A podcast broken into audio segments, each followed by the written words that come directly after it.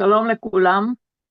תנועת הריבונות משיקה סדרת מפגשי זום עם אנשים מובילי דעת קהל כדי לנתח את המצב לאשורו ולהוביל לניצחון ישראל על אויבינו. והפעם עם דוקטור אפרים לאור, איש צבא לשעבר, כיהן כמפקד חטיבה 7 בדרגת אלוף משנה, קיבל צל"ש אלוף פיקוד הצפון במלחמת יום הכיפורים, ראש המרכז לחקר אפרן, אירועי פתע רבי נפגעים במכון הטכנולוגי בחולון, חבר בתנועת הביטחוניסטים וגם במבטחים במועצה הציבורית למען בקעת הירדן.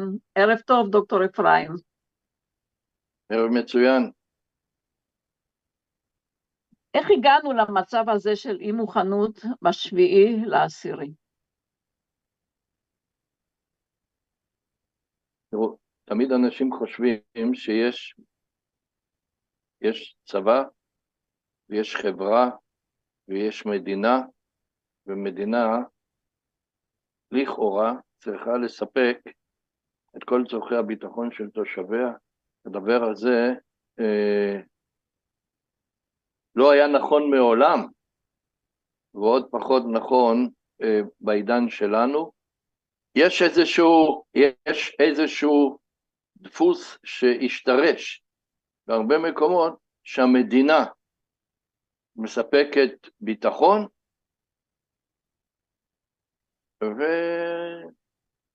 ולאזרחים אין שום תפקיד בזה.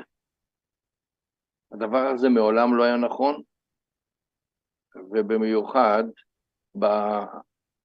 בעשור וחצי האחרון אנחנו רואים שמי שמקיים את הביטחון של אזרחי מדינה במדינות שבהן יש עימות, זה שותפות בין אזרחים, ממש אזרחים, והצבא, מערכת הביטחון, לא רק באמצעות שירות מילואים ושירות סדיר ושירות קבע והתנדבויות, כל הדברים האלה, אלא לכל אחד יש תפקיד. אה, באופן uh, שזה לא המקום לפרט איך אנחנו החלקנו, מה שפעם היה, שהאזרחים היו שותפים למעשה הביטחוני, uh, גם באמצעות התיישבות. הדבר הזה נעלם מחיינו, התנוון, מכיוון שלא היו מלחמות. זה לא עמד במבחן. צבא ומשטרה וכל מיני מערכת ביטחון יכולה לספק, אה, להתמודד עם סיכונים ומחוללי נזק קטנים, כמו טרור מקומי, ויכולה להתמודד במצב מלחמה. במצב מלחמה צריך לשתף את האזרחים בהכל. אנחנו רואים את זה גם מסביב במזרח התיכון, בלבנון, מי, ש... מי שהיה פעיל והכריע את המלחמות זה היו האזרחים. היו גם צבאות שם, אבל מי שהכריע. בסוריה, במלחמת האזרחים זה היו אזרחים, היו גם צבאות, אבל היה להם אה, איזשהו תפקיד. לא מכריע, כך בעיראק, כך באפגניסטן, כך בדרום טורקיה, ומדהים אפילו כך מתחילת המלחמה באוקראינה.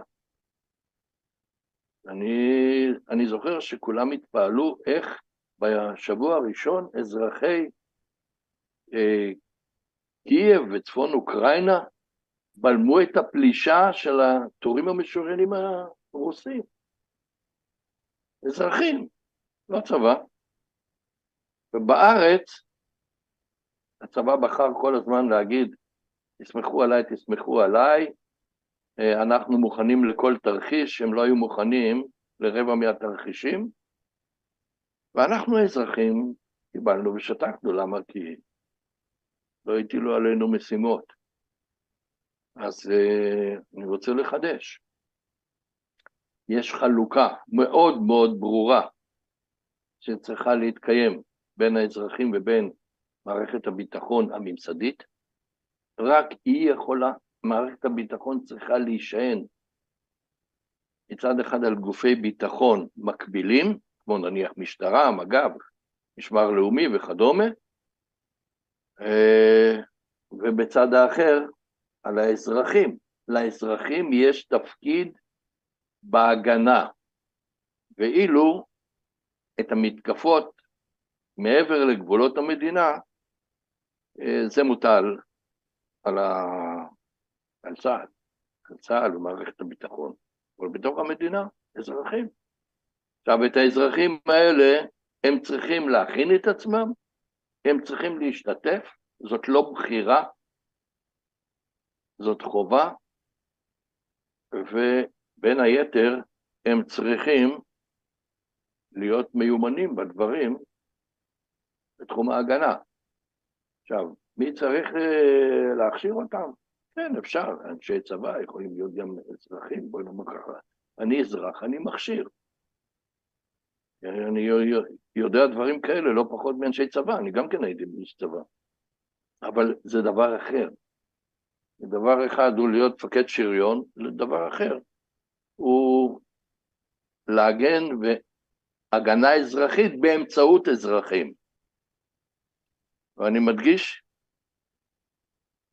זאת לא בחירה, זאת חובה. אין אלטרנטיבה אחרת. דרך אגב, גם אם אתם רוצים אה, לראות, אה, לצערי זה לא יצא במכוון, אבל גם באירועי חבל הבשור, ב-7 לאוקטובר, מי שנשא בעול של ההגנה המיידית היו אזרחים מן השורה. שעות הקריטיות בשיא האירועים היו אזרחים מן השורה, אלה שנקלעו שם, אלה ששמעו ובאו, לא באו יחידות, באו אזרחים. זה היה לו רובה, זה היה לו נשק, זה היה לו רימונים, כל אחד היה לו משהו. והיו כאלה שבאו בלי כלום, עם אמבולנס. זה הסיפור. רוצה להגיד, אה, להגיד אה, משפט מסכם של העמדה הזאת. אם אנחנו רוצים להגן על מדינת ישראל, בכל מקום, זה לא רק בקווי העימות, זה בקווי העימות בוודאי, לאורך בקעת הירדן בוודאי, בהתיישבות ביהודה ושומרון בוודאי, וברחוב בוגרשוב בתל אביב. אין פינה שלא. האויב יכול לתקוף בכל אחד מהמקומות האלה, וצריך לדעת להתגונן. ובכל מקרה, גם אם נסמכים על כוחות ממסדיים לתגבור, יש פער זמנים בין קרות מקרה עד שהם מגיעים. זה יכול להיות שש דקות, זה יכול להיות שישים דקות, זה יכול להיות שש שעות, לפעמים גם יותר שכמה ימים. הדבר הזה איננו ייחודי לישראל, הוא נכון בכל מקום, ובמיוחד בישראל, כי ישראל נמצאת בעימות שבוא נאמר ככה, רק אנשים אה, בעלי דמיון מפותח יכולים לחשוב שהם יכולים לחשוב על כל תרחיש שיהיה וגם לתת לו איזושהי תשובה. נדיה. איך קרה, ש... איך קרה שאכלנו אותה? כי הדבר הזה לא היה.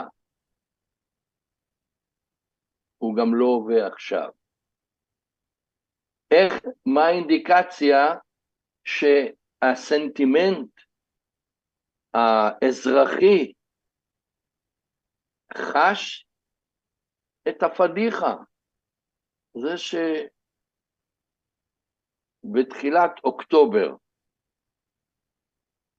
היו כמה עשרות יחידות כוננות בישראל, עכשיו יש מעל 800, והם רק הולכים ומתרחבים, כי האנשים לא סתומים. וזה צריך להיות הכיוון, ואני אומר את זה בכל מקום, אה, כולל, אני לא, לא כל כך יודע מי המאזינים, אבל uh, אני דיברתי עם עמיתים שלי, עם חברים שלי, שחיים באזורים, uh, בשכנות מאוד קרובה לאויב פוטנציאלי, הם לא מתכוננים.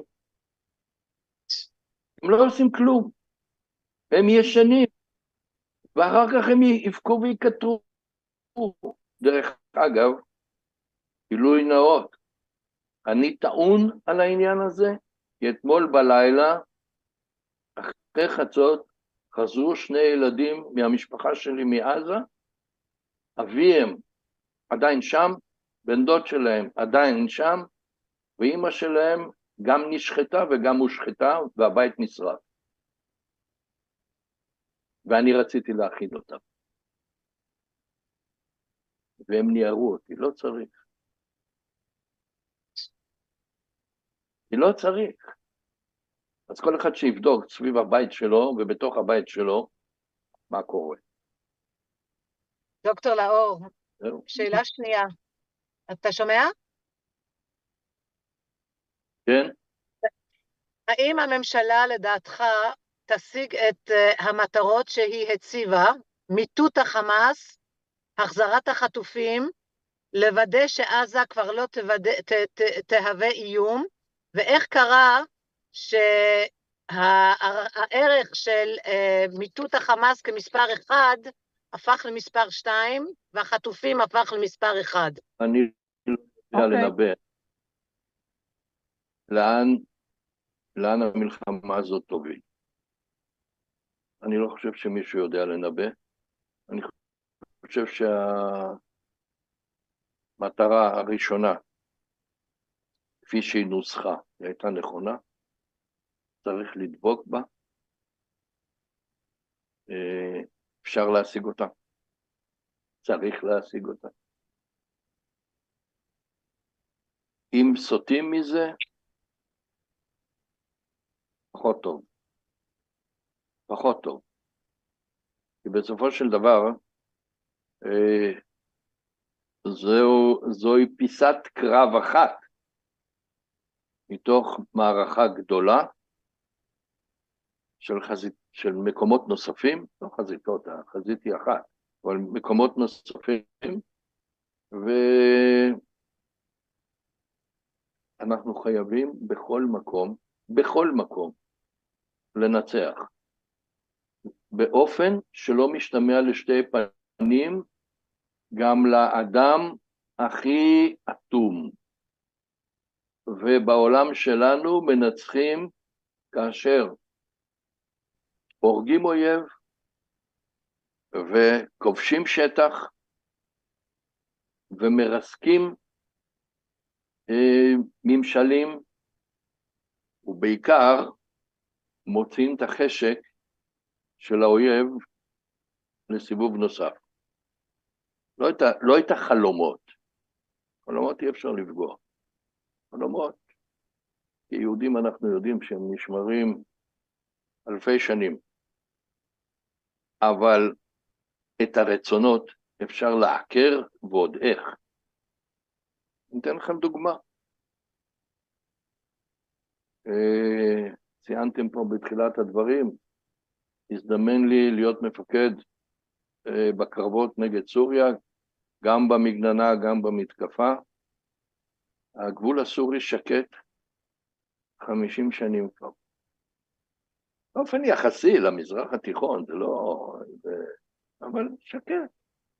מקסימום מצד לצד עוברים אה, קצת סטודנטים, קצת תפוחי עץ, זהו.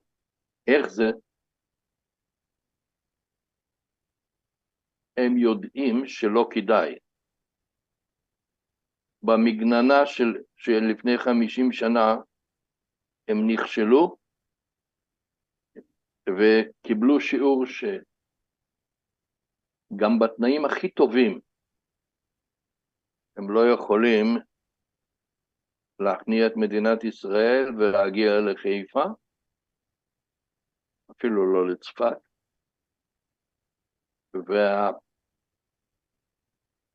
וההתקפה שלנו לתוך המובלעת, שנעצרה באופן מלאכותי 40 קילומטר מדמשק, אבל אפשרה ירי של תותחים על שדה התעופה של דמשק, לימדה אותם לחמישים שנים, לפחות בינתיים, שלא כדאי להם להתחיל, כי זה עלול להיגמר רע מבחינתם.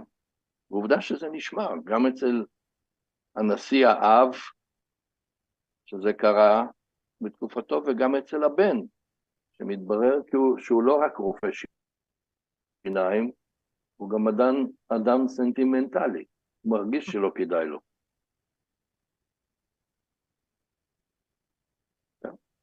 אה, דוקטור אפרים, מצאנו ציטוט שלך, אויב צריך להרוג, יורים בין העיניים, כולל אלה שנמצאים שהם לא תוקפים, ואתה רואה אויב, אתה לא מברר איתו אם הוא מעורב או לא, צריך להשמיד אותו. אנחנו רואים שצה"ל כן מפריד בין מעורבים לבלתי מעורבים, האם אפשר כך לנצח?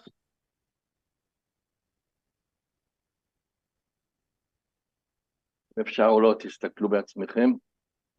אני יודע שבקווי עימות אין בלתי מעורבים. מי שרוצה להיות לא מעורב, הוא מרים את המטלטלים שלו, קוראים לזה to go kit, בלעז, ונודד. אם הוא נשאר בתחומי העיירה, המדינה שלו, קוראים לו עקור. אם הוא עובר לארץ אחרת, קוראים לו פליט. יש, במ... יש בעולם 140 מיליון פליטים, ויש עוד מלא עקורים. באוקראינה יש משהו, באופן רשמי, נדמה לי המספר האחרון שאני ראיתי, הוא 8.6 מיליון פליטים. עזבו את אוקראינה. תקשיבו, 8.6 מיליון, ויש משהו, סדר גודל של אה, חמישה, שישה, שבעה מיליון עקורים. לאנשים מאוקראינה שעברו למקום אחר באוקראינה, אבל לא, לא בביתם ולא ב... אלה שנשארים הם מעורבים. נקודה. ומי שמעורב, מתייחסים אליו כאויב. אה, להוכחת העניין הזה פה מתחילים להסתכל כי האסוציאציה של כל מי שמדבר פה היא מהשנים האחרונות של פעולות שיטור, לא לחימה, פעולות שיטור.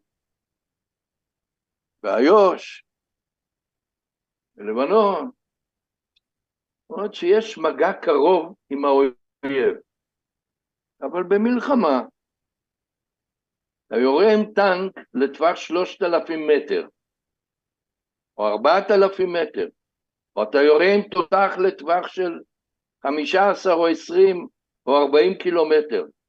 מה, אתה מבקש תעודת יושר?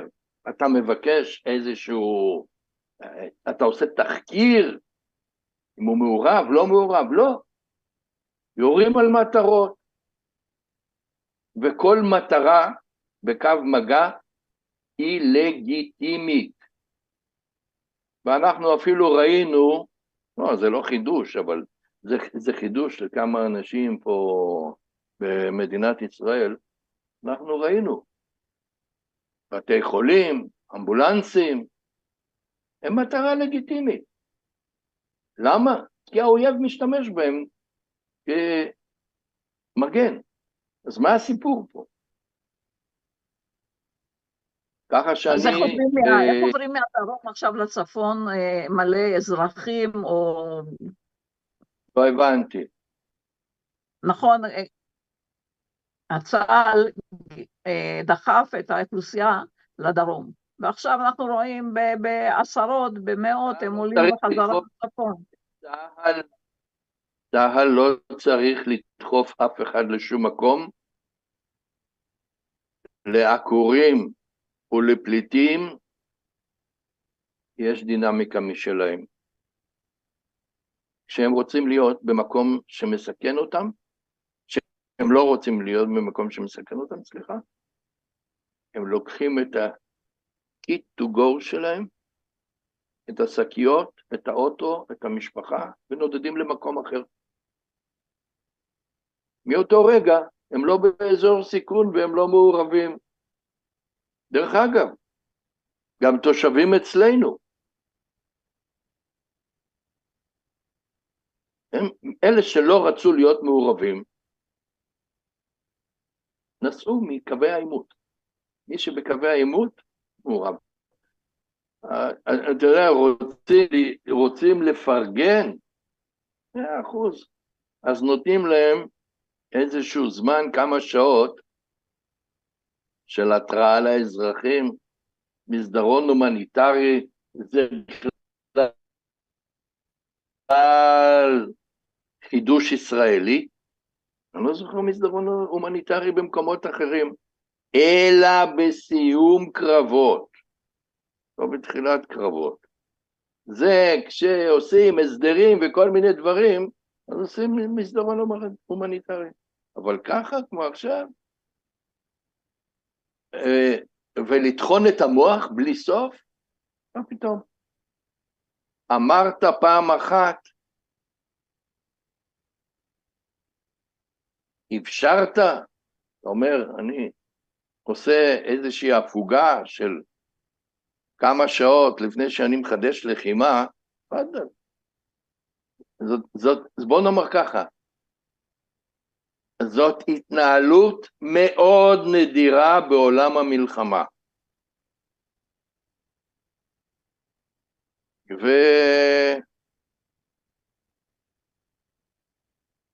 זהו, זה מה שיש להגיד, אני, אני, אני טוב. לא אוהב את זה, ולא, וכל החזרות האלה וזה, מה זה הדבר הזה? זה לאחרונה. שש אחרי המלחמה, ראש הממשלה הבטיח לא לחמאס, לא הרשות הפלסטינית הזאת, שלטון צבאי בעזה. האם זה מספיק? מה לגבי התיישבות? מה לגבי ריבונות? מה דעתך לגבי הגירה מרצון? אני אגיד לכם, מכיוון שמתפתחת פה מלחמה שאנחנו נמצאים רק בשלב הראשון של הראשון של הראשון, אמרנו, זה קו מגע אחד עכשיו בעזה. יש קווי מגע נוספים. תוך מדינת ישראל, בין הים והנהר, יש בלבנון. וואלה, נחשוב מה יהיה אחרי, ש... אחרי שתיגמר המלחמה. זה, זה מזכיר לי, יש לי חברים הם אוונגליסטים. אה, אנחנו עושים יחד פרויקטים בחוץ לארץ, והזהירו אותי, אמרו לי, תשמע, הם רוצים לנצר אותך. דרך אגב, אני כבר עובד איתם 12 שנים, הם לא ניצרו אותי, גם לא היה אפילו ניסיון אחד קטן. למה? כי כשיבוא המשיח, אז הם ינצרו אותך. אז אני משיב לאלה, כשיבוא המשיח נעשה הערכת מצב. וגם אני אומר כאן, אוקיי. לגבי מה יהיה, מה יהיה אחרי המלחמה, בואו קודם נראה איך היא תסתיים. כי להתחיל להלביש בעיות על מקום שעדיין לא קרה שום דבר, ולדון באור הדוב לפני שהוא ניצוד, זה השקעת אנרגיה במקום אה, שמוקדם מדי. הלוואי, תיגמר שמותר- המלחמה. הבעיה היא, דוקטור לאור, שהאמריקאים כבר כן עובדים על זה, ויחד עם אירופה ואחרים, ולכן האם הגישה הזאת שלא צריך לחשוב על זה עדיין, האם זה לא מסוכן, כי הם כבר מתכננים יורש למחמוד עבאס, מדברים על דחלן או על ברגותי, והאם זה נכון להגיד, בוא, בוא נדחה את זה לאחר כך? אתם רואים, כנראה לפי הקרחת שלי, שאני כבר עברתי הרבה בחיים. הרבה שנים. אני כבר הייתי במלחמות, אני כבר הייתי בשלום אזורי, אני הייתי במזרח תיכון חדש, ישן, מתחדש, מתעדה, וגם ביתר העולם. אני ראית, הייתי בעולם חד קוטבי, שבו רווחת פן אמריקנה, עכשיו אני רואה שהם לא מסוגלים לספק אפילו תחמושת לזירת קרב מצומצמת. באוקראינה, שהם אוספים תחמושת מכל העולם, וטנקים מכל החורים, אז בואו בחייך. דיבורים, שידברו, שידברו. המקסימום הנזק העיקרי הוא שהם אוכלים בייגלח ומשמינים מזה. אין לזה שום משפט קיום לכל הדיבורים האלה. ובמקרה היום המלצתי לקבוצת חשיבה של חברים שלי, אמרתי להם, חבר'ה, יש לנו כל כך הרבה דברים לחשוב עליהם, ובראש ובראשונה, איך מנצחים? הכי מנצחים. מה יהיה בו מיום אחרי? אז אני אסיים במשפט. מכיוון שאף אחד בעולם, בעולם שלנו, לא ידע מה יהיה יום לפני, במילים אחרות בשישי לאוקטובר, שלא קרה כלום. אז עכשיו רוצים לנחש מה יהיה ביום שאחרי מלחמה? וואלה. פנטזיות באוויר. לא, אני חושב ש... אני חושב שזה אפילו, העיסוק הזה הוא מזיק. למה מזיק? כי זה, זה כאילו בנצ'מרק. אחר כך, כל יום, בודקים. אנחנו מתקרבים למטרה, אנחנו מתרחקים ממנה. דחלן, דחל אחר. מה זה? עזבו את הבלבולי מוח האלה. שידברו. שום דבר לא התרחש כפי שהיה. אמרתי, אפילו היום לפני אף אחד לא ידע. אז לדעת מה יהיה יום אחרי, לעצב את הזה, עזבו זה. ככה, ככה אני חושב. חוסכים אנרגיה. דרך אגב, זה אחד מעקרונות המלחמה, חיסכון בכוח. במלחמה צריך גם חיסכון בכוח, לא לבזבז אנרגיה על דברים מיותרים. טוב, אמ, תודה רבה, דוקטור אפרים לאור. היה מעניין מאוד, ונתראה בעזרת השם. תודה רבה. תודה רבה, אמן ואמן. שננצח. אמן. אמן.